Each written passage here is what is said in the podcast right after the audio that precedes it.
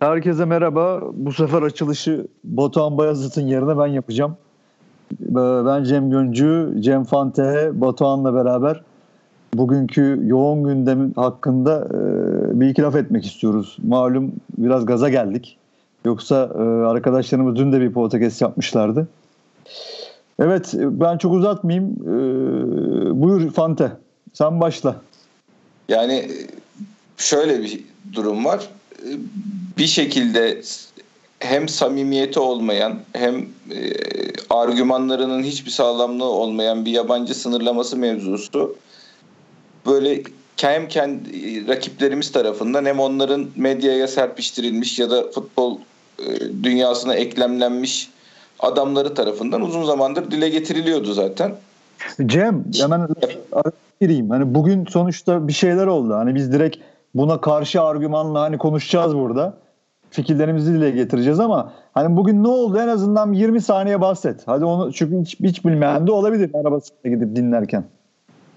Bugün Cumhurbaşkanımızın yerli oyuncular e, üzerin yerli oyuncuların oynamasının teşvik edilmesiyle ilgili konuşmalarını fırsat bilip e, yabancı oyuncu sınırlaması getirilmesini destekleyen bir argüman olarak olayı ortaya atmaya çalıştılar ve e, bir şekilde bir oldu bittiyle Türkiye'de oynayan yabancı sayısını futboldaki yabancı sayısını sınırlamayla ilgili e, bir değişiklik yapmaya çalışıyorlar. Bizim kulüp olarak bununla ilgili tavrımız net oldu.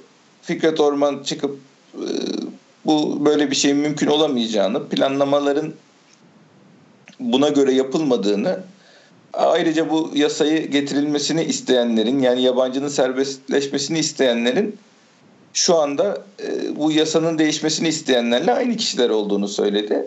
Ama bir bizde bir oldu bitti kültürü vardır. Geçen bu yaban, bizim Türk oyunculara yaptığımız yatırımlardan sonra yabancının serbestleştirilmesi de bu şekilde olmuştu. Bunun için biz şimdiden bu konunun üzerindeki gerekli argümanları dile getirelim de en azından böyle bir kamuoyu oluşturulmasına engel olalım istiyoruz. Bununla ilgili de bugün Batuhan çok güzel bir yazı yazdı. Demin e, onu da paylaştık zaten. E, bir de şey yaparak daha kapsamlı olarak tabii bir yazının içinde dile getirilemeyecek taraflarıyla da bunu konuşalım istedik bu podcast'te. Ben özellikle hani işin samimiyet böyle bir yasa istemenin yabancıya kısıtlama istemenin samimiyet kısmından başlamak istiyorum. Yani böyle bir şey istiyorlar ama gerçekten söyledikleri, dile getirdikleri argümanlara e, da samimiler mi? Bir onu tartalım istedik. Bu konuda Batuhan güzel bir çalışma yaptı. Basketbolla ilgili mesela bir örnekleme var elinde. Ben o sözü ona bırakayım biraz o anlatsın elindeki materyali. Evet abi şimdi yani çok gerçekten bu konu beni bayağı sinirlendirdi. Çünkü dediğin gibi bir ortada bir samimiyetsizlik var. Ee, bunun da çok güzel bir elimde verisi var. Bu Fenerbahçe ile ilgili özellikle. Şimdi geçen sene herkesin bildiği gibi Fenerbahçe kulübü e, Euroleague'de basketbolda Final Four oynadı. E, Final Four'da son maça geldi. Finale çıktı. Son maçta finalde kaybetti ve ikinci oldu Final Four'da. Yani futboldaki bu bilmeyenler, takip etmeyenler için futboldaki Şampiyonlar Ligi'nin dengi. Şampiyonlar Ligi neyse futbolda, Euroleague'de basketbolda o merak ettim yani dedim ki bu Fenerbahçe yönetimi Aziz Yıldırım Türk oyuncuların önünün açılmasına bugün çok e, destek oluyor. Çok bu konuyla ilgilendi. Ben de dedim ki merak ettim. Acaba dedim bu Final Four'da Fenerbahçe'de kaç tane Türk oyuncu oynamış? Tüm maçta Fenerbahçe'de forma giyen sadece bir Türk oyuncu var ve tüm maç boyunca yani 40 dakikalık sürede 5 oyuncu oynadığına göre ortada bir 40 dakika çarpı 5 200 dakikalık bir zaman var. Bu 200 dakikanın sadece 3 dakikasında bir Türk oyuncu oynamış Melih Mahmutoğlu. Şimdi buradan yola çıkarsak demek ki senin elinde hazır bir takımın olan basketbolda bütçen olan, sponsorun olan basketbolda Türk oyuncuların... Yani, yani Batuhan araya gireyim. Yani idaresini doğru düzgün yapabildiğin tek alan. Doğrudur. Onda da yani parası var çünkü. Yani oraya harcadığı bütçeye kaynak yaratmış sponsorlarla vesaire. Ve onu da düzgün başına bir adam getirip koymuşlar. O da güzel bir takım kurmuş. Oynattığı Türk oyuncu 3 dakika. Bu kadar madem Türk oyuncuların e, gelişmesini isteyen, Türk oyuncuların önünün açılmasını isteyen bir Aziz Yıldırım'ın takımı. Tarih 5 Kasım 2005. Aziz Yıldırım bir açıklama yapıyor. Onu şimdi size okuyacağım. Önümüzün açılmasını istiyoruz. Fenerbahçe'yi dünya kulübü olma yolundaki hedeflerine ulaştıralım.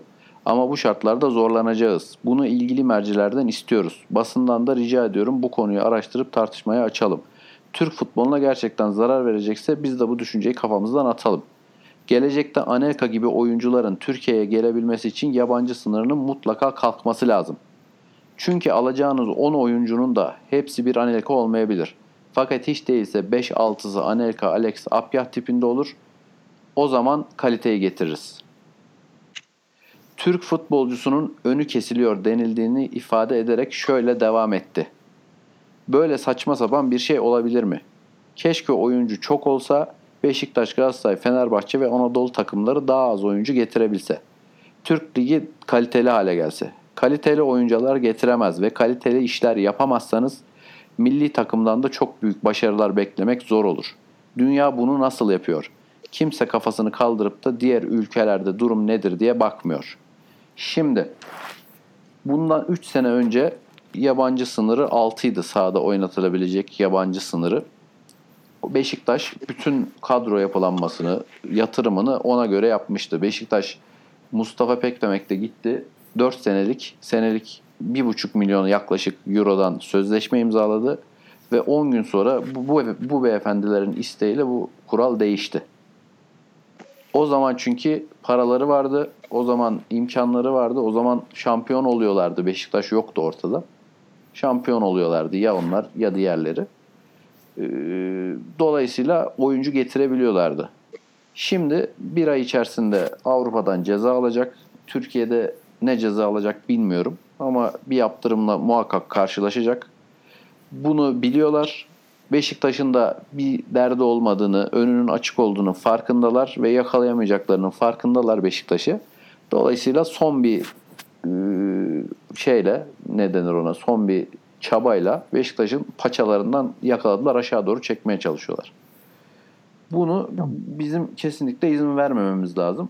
Ve bu bağlamda demin Cem abinin de söylediği başkanın yaptığı konuşma bence çok önemli.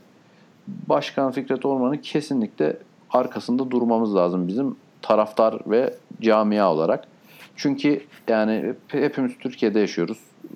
Durumları Türkiye'nin ortamını az çok bilen insanlar olarak kafası çalışan her insanın olduğu gibi böyle bir şeye karşı koymak çok kolay olmayacak. Bunu ben çok iyi biliyorum. Bu dolayısıyla bu konuda başkanımızın arkasında ne kadar durabiliyorsak duracağız. Bir, bir şey diyeceğim. Yayına girmeden evvel Cem Göncü bir şey hatırlattı. Fenerbahçe'nin tarihindeki en büyük Avrupa başarısı 2008 çeyrek finali Chelsea ile oynadıkları. O günkü kadroda da Fenerbahçe kadrosunda da enteresan bir şey var. Bir onunla ilgili de Cem Göncü'ye söz vereyim. Ya benim hatırladığım e, kaç tane Türk vardı? Hani on, tarih, Fenerbahçe tarihinin en büyük başarısıdır bu bence.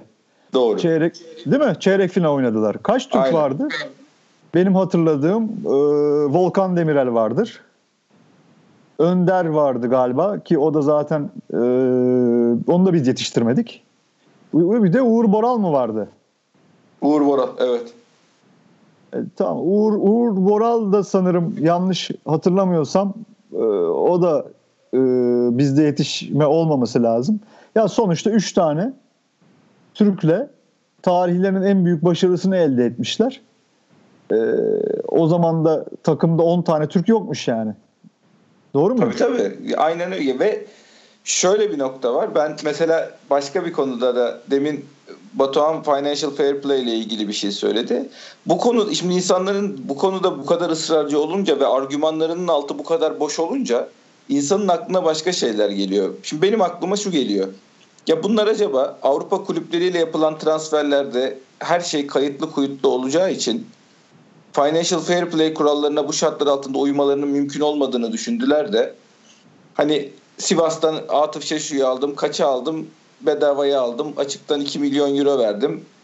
Bu tür transferleri Türkiye'de rahat rahat yaparız. Biz Türk kulüpleriyle alışveriş yapalım. Yurt dışından yabancı e, oyuncu getirme işlerini bir durduralım noktasına mı geldiler? Hani hesap kağıt üstünde hesabı tutturabilmek, geri kalan işlemleri açıktan yapabilmek için Türk pazarını buna uygun görüyorlar da onun için mi böyle bir şeyde ısrar ediyorlar? Yani bu vergi kaybına, kara para trafiğine e, sebep olur mu? Futbolda zaten şikayet ettiğimiz mafyalaşma işlerine sebep olur mu diye, bu ısrarın sebebi bu mu diye benim aklıma bu da geliyor açıkçası. Abi bir de şöyle bir şey var. Yani biliyorsunuz birkaç hafta önce bir tane e, teknik direktör çıkıp da İstiklal Marşı okuyacak oyuncu bulamıyorum dedi.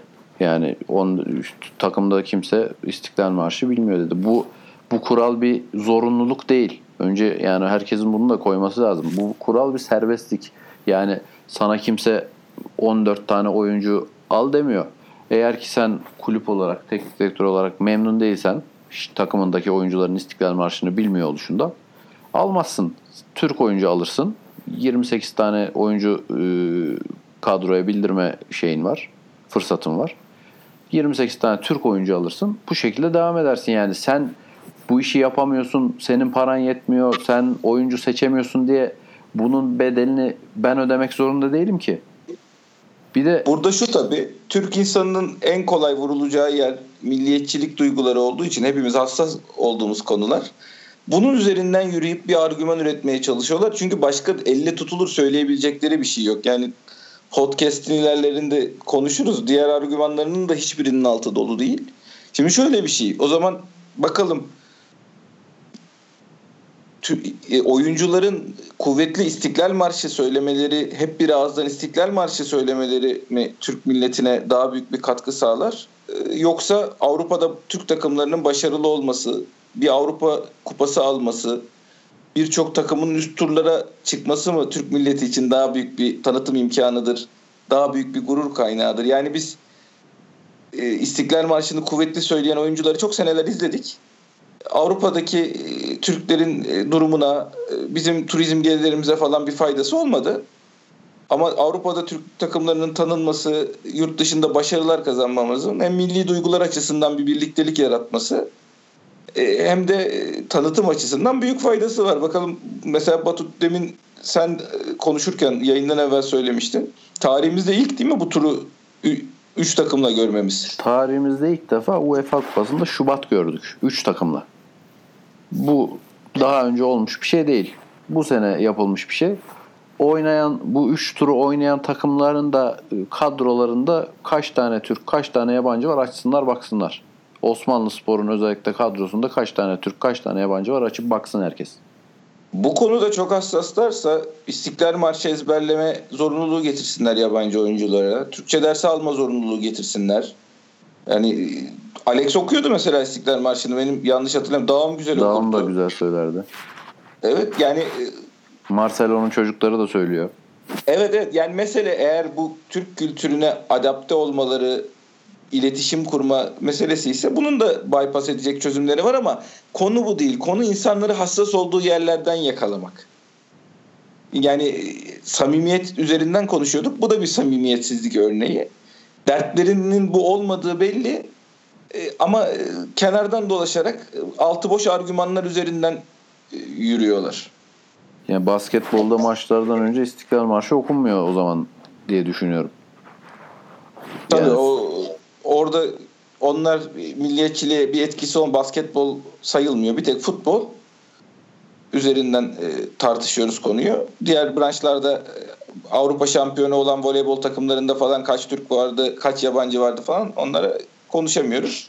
Ben bugün Çünkü ben bugün oturdum hesapladım abi. Yani futboldaki bir önceki yabancı kuralına göre kadronun %25'i falan oluyor. Basketbolda hadi gelin kadronun %25'ini indirin yabancı adedine.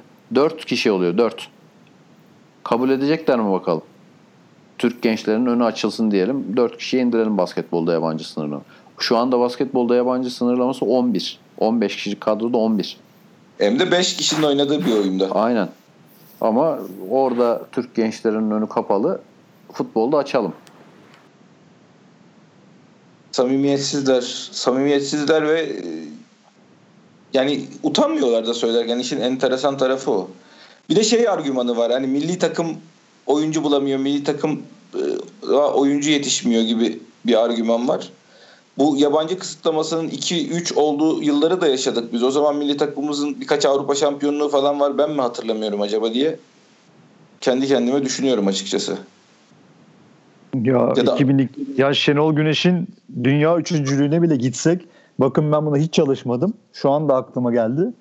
Ya, emin olun orada Ümit hatırlıyorum. Fatih Akkelleri hatırlıyorum. Doğru mu? İlhanları hatırlıyorum. Ya bunların ben eminim bunların bakılsın altyapılarına muhtemelen ya Almanya, Belçika falan çıkar. Tabii Hani tabii. ya o, o kadar çok haklıyız ki yani bak atıyorum hani ya o kadar haklıyız ki o kadar dediğiniz gibi işi altı boş bir iş argüman ki bu söyledikleri. Hani nereye elim ya böyle gözümüzü kapatıp elimizi sallasak haklı olacağımız bir şey çıkar. Avrupa ülkelerinin, Avrupa Birliği ülkelerinin milli takımları neden başarılı? Abi, Yabancı serbestlisi var. Ee, Aziz Yıldırım'ın gene aynı açıklaması. Bizim istediğimiz yalnız Fenerbahçe için değil, Türk sporu için. Bugün Almanya'ya bakıyorsunuz, bir zenciyi milli yapıp milli takımda oynatıyorlar. Avrupa'nın bütün takımlarına baktığınızda yabancı oyuncuları alıp iyileştirip kendi ülke vatandaşı yaparak milli takımlarında oynatıldığını görüyoruz. Sonuçta kazanan ülke futbolu oluyor. Hiçbir zaman oyuncular irdelenmiyor. Tarih de bunu irdelemeyecek. İşte Avrupa bir Avrupa ülkelerine örnek gösteriyorsak yabancı serbestlisi olan Avrupa ülkelerinin neden milli takımları başarılı sorusu da gündeme geliyor tabii. Orada da South Park sessizliği herhangi bir yorum yok herhalde onunla ilgili de. Hatta ters yorumlar ve bak serbest olsa ne kadar güzel olur diye e, Aziz Yıldırım'ın ağzından şimdi Batu'nun okuduğu güzel bir yorum var. Şimdi iki mesele işte bu olay iki mesele üzerinden dönüyor. Yani halkın nabzını, karar vericilerin nabzını tutabilecekleri bir milliyetçilik. İki, bu euro dolar dalgalanmasından dolayı çok para harcanıyor. Paralar yurt dışına gidiyor meselesi. Şimdi o çok para harcanıyor, paralar yurt dışına gidiyor meselesiyle de ilgili biraz konuşalım. Çünkü o da altı dolu bir şey değil. Bir yani paralar yurt dışına gidiyor, çok para harcanıyor. Yerli oyuncu seçme mecburiyeti olursa bu çünkü yabancı oyuncu kısıtlamak demek yerli oyuncu seçme mecburiyeti demek aynı zamanda. Bu seçilen havuzun küçülmesi yani oyuncu havuzunun küçülmesi ye- yerli oyuncu fiyatlarını nasıl etkiler? Arttıracak tabii ki. Yani sonuçta buradaki mesele bu sefer oyuncuların fiyatları, yerlileri ödeyeceğin bol servisler, yerli oyuncularının maaşları artacak. Buradaki mesele bütçen içinde oyuncu alıp gelirinden fazla harcamamaktır. Bu oyuncu yerli olmuş, yabancı olmuş meselesi değil.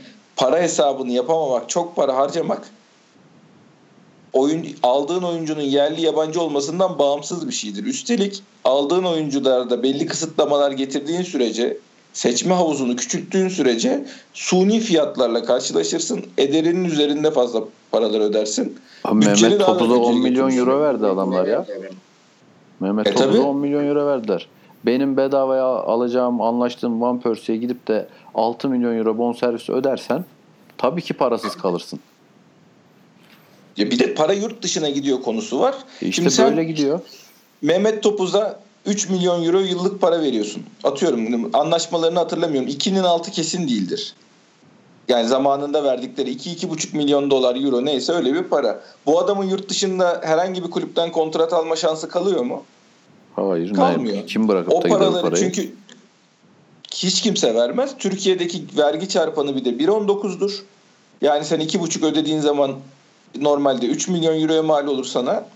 Mesela İngiltere'de yanlış hatırlamıyorsam 2.25'tir bu. Yani 2,5 ödemesi için bir adamın 6,5 milyon euro vermesi lazım Mehmet Topuz'a. Tabii böyle bir şey gerçekleşemiyor doğal olarak. Yani senin net transfer zararın nedir? Türkiye'den oyuncu gitmiyordur, yurt dışından oyuncu geliyordur. Asıl net transfer zararını garantileyen şey Türk oyuncuların fiyatlarının suni artması, kimsenin yurt dışına gitmemesidir. Ama bu serbestte olduğu zaman genel anlamda fiyatlar aşağı düştüğü için ki düşüyor, maaşlar da düşüyor. Yani kötü harcıyor olması bazı kulüplerin bu ortalama fiyatların aşağı düştüğü maaşların aşağı düştüğü gerçeğini değiştirmez. Emre Çolak Deportivo'ya gidebiliyor. Kerim Fıra ikinci lig takımına gidebiliyor. Ya da başaltı takımında oynayabilecek seviyede oyuncular Türkiye'de bu paraları alamayacak hale gelip ben o zaman gideyim yurt dışında oynayayım diyebiliyorlar. Asıl net transfer zararını yani ülkeden çıkan parayı azaltan şey budur. 10 oyuncu yurt dışından gelir sen de 10 oyuncuyu yurt dışına gönderirsin. Öbür türlü 3 tane de oyuncu hakkın olsa transfer hakkın Türkiye'den hiçbir oyuncu yurt dışına çıkamadığı için gene net transfer zararın olur. Vallahi hiç elle tutulacak hiçbir yönü yok ya arkadaşlar. Yani hiçbir yönü yok. Dediğiniz gibi yani bin sayfa daha buraya argüman koyabiliriz. Yani Cem abi bu- ben sana ben Evet. sana bir şey soracağım bak. Sen yani futbolu ligi takip eden bir insansın. Şimdi yabancı sınırı 6'ya düştü diyelim. 23 kişilik bir kadroda 17 tane Türk oyuncu bulacaksın tamam mı? Beşiktaş, Fenerbahçe, Galatasaray ve Trabzon'u alıyorum sadece. Diğer 14 takımı almıyorum bile.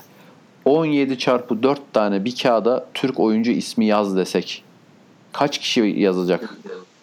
17 çarpı 4 tane bana bir kağıda Türk oyuncu ismi yazın. 68 tane büyük kulüpte oynayabilecek Türk oyuncu. Ya büyük kulüpte oynayacağını da geç abi. Yok şu anda yani ligde 68 tane eli yüzü düzgün ha, top topa vurmayı bilen adam yoktur. Ya Batuhan topa vir- vurmayı bilen adam e, listesi yapmaya kalksan ben eminim 100 tane mi vardır? Ligde bunun 85'i Almanya menşelidir. Yani dediğim gibi yani o kadar palavra bir argüman ki bu adamların bugün bugün ya da işte bir plan dahilinde 2-3 aydır ortaya koymaya çalıştıkları argüman o kadar palavra bir argüman ki hani nereden tutsak elimizde kalıyor. Hani bu kadar ya kimse kusura bakmasın bu kadar uyanıklık ya da bunun Lugat'ta başka bir ismi var mıdır? Bu kadar yani eee, çiğlik bu kadar utanmazlık yani kimse kusura bakmasın bu kelimeyi kullanmak zorundayım. Yani eee, ben daha ya düşünsek buluruz daha evvelki yıllarda ama ya bu da maşallah hani ilk üçe girdi. Son bir şey tutunacak dalları var. Yerli oyuncu yetişmiyor meselesi. Yani bir- bu da aslında tutunacak bir dal değil de işte böyle yarım ağızla sanki oyuncu yetişmesine herhangi bir geçmiş yıllarda bu kısıtlamaların bir katkısı olmuş da biz görmemişiz gibi. Yani Türkiye'de 3 yabancılar, 5 yabancılar varken bayağı bir oyuncu çıkarmışız gibi bir yerli oyuncu yetişmiyor şey var. Bununla ilgili de ben hani altyapı yatırımı ile ilgili kulüpler ne yapıyor da ya da bundan evvel ne yapıyordu da yabancı yetişmiyordu, şey oyuncu yetişmiyordu. Federasyon federasyon diye ortada geziyordu. Hani futbolu sevdirme, çocukları futbola başlatma anlamında, ülkede insanları tribüne çekme anlamında fut, asıl görevi olan futbolu sevdirmek çünkü hani şey olduğun, temsil ettiğin branşın ülkede sevilmesi, yayılmasıdır federasyonun görevi. Yoksa yabancı oyuncu başkaları yetiştirsin de ben kendi milli takımıma gelmeye ikna edeyim. Ee, yayıncı kuruluşa abi bir 100 lira daha ateşlesene diye yalvarayım falan değildir federasyonların görevi. Oyuncu e, yetiştirme için altyapıların yatırımlarının yapılmasını denetleme ait olduğu branşı sevdirmedir. Bunun, bununla ilgili ne yapmış bugüne kadar federasyonumuz da şimdi iş bu- bununla çözülecek. Bir de Bir şey yapma. e tabi yerli oynatma teşviği vardı bu geçen yasada. O yerli oynatma teşviği yani yabancı sayın arttıkça yerli oynatan kulüpleri kompanse edeceklerdi. Belli paralar ödeyip yabancı sayısını maksimumda kullananlar ya da belli bir seviyenin üzerinde kullananlar bu paraları tam alıp da öbür kulüplere o paraları götürdüler mi? O e, tahsilatlar, ödemeler nasıl gidiyor? E, o yasa çıktığı gibi yürütülüyor mu? Bir onu e, takip etmek lazım. Hani yerli oyuncu meselesine çok e, önem verdikleri için söylüyorum. Bir de bu kadar konuştuk. Bu işin gerçeği, doğrusu nasıl olur? Yani böyle bir niyetiniz var. Türkiye'de gerçekten futbolun ekonomisini sağlıklı yapmaya çalışıyorsunuz. O zaman ne yapmanız gerekir? Ben e, doğru dünyada nasıl yapılmış, nasıl yapılıyor onu söyleyeyim. Hani her şeye hayır diyoruz, karşısında bir argüman üretmiyoruz olmasın.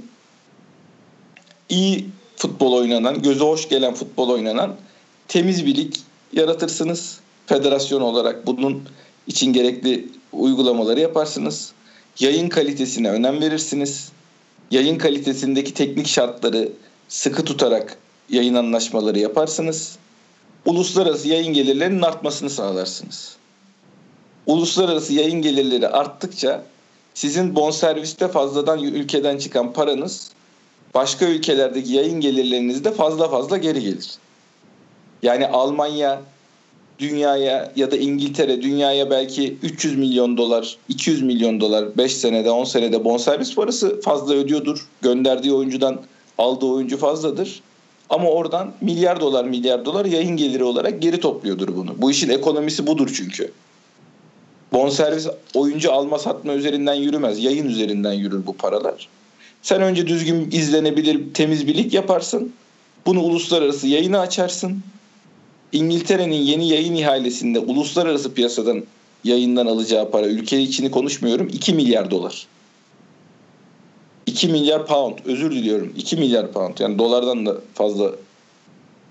Ya bu adamlar 100 milyon euro senede fazladan yurt dışına bonservis ödese ne olur ödemese ne olur. Yani aldığı sattığı oyuncu arasında fark olsa ne olur olmasa ne olur.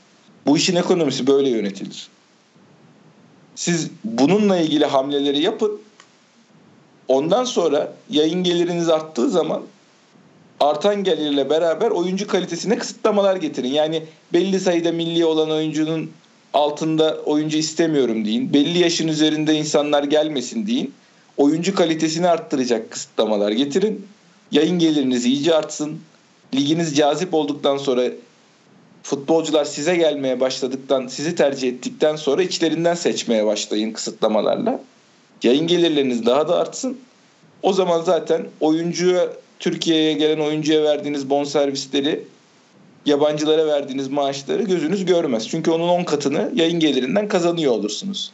Federasyonun görevi bunu sağlamaktır. Yoksa gidip de suni kısıtlamalarla ekonomik olarak hiçbir manası olmayan böyle yabancıya para gidiyor, ülkeden para çıkıyor şeyleriyle e, sahte argümanlarıyla karambole getirip yasalar geçirmek değildir. Yönetebiliyorsanız bunu yönetin. Yönetemiyorsanız da gidin bu şekilde ligi yönetebilecek birileri gelsin. Biz de iki senede, üç senede bir bu sizin yapboza çevirdiğiniz e, kısıtlaması, lig kurallarından kurtulmuş olalım. En azından yurt dışına rezil olmayız. İki tane, üç tane takımın e, isteğiyle ülkede iki yılda bir, üç yılda bir kural değiştirmeye çalışıyorlar e, gibi bir dışarıdan görünüş var. Bu, bu rezillik son bulmuş olur. Futbolu yönetebilen insanlar yönetir. Adil herkes için eşit. Uzun vadeli planlama yapabileceğiniz bir futbol programımız olur. Bir gelişim programımız olur. Ee, zaten hak ettiğimiz de budur. Mecburen zamanın önünde duramayarak başımıza gelecek olan da budur.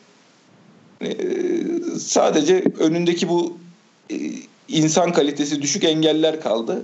Onları da zamanla aşıp gitmesi gereken yere gidecek bu lig. Beşiktaş da bu işin lokomotifi olacak.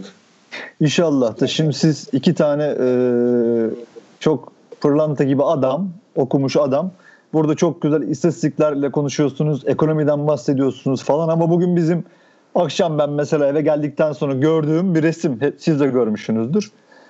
Ee, mesela ben şöyle tarif edeyim o resmi. Şimdi dinleyenler anlayacaklar o resmin hangi olduğunu. Mahallenin e, hiç sevilmeyen e, abileri vardır böyle. Her şeye karışırlar ama hep yanlış yaparlar. Hani kimse sevmez ama korkusundan da kimse de ona kimse bir şey diyemez.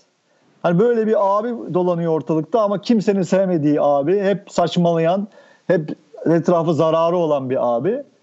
O abiye de işte mahallenin paralı e, top sahibi e, şeyi çocuğu hani böyle olur ya maçlara girmek için topu vardır. Mecburen onu alırsın. Oraya koyarsın.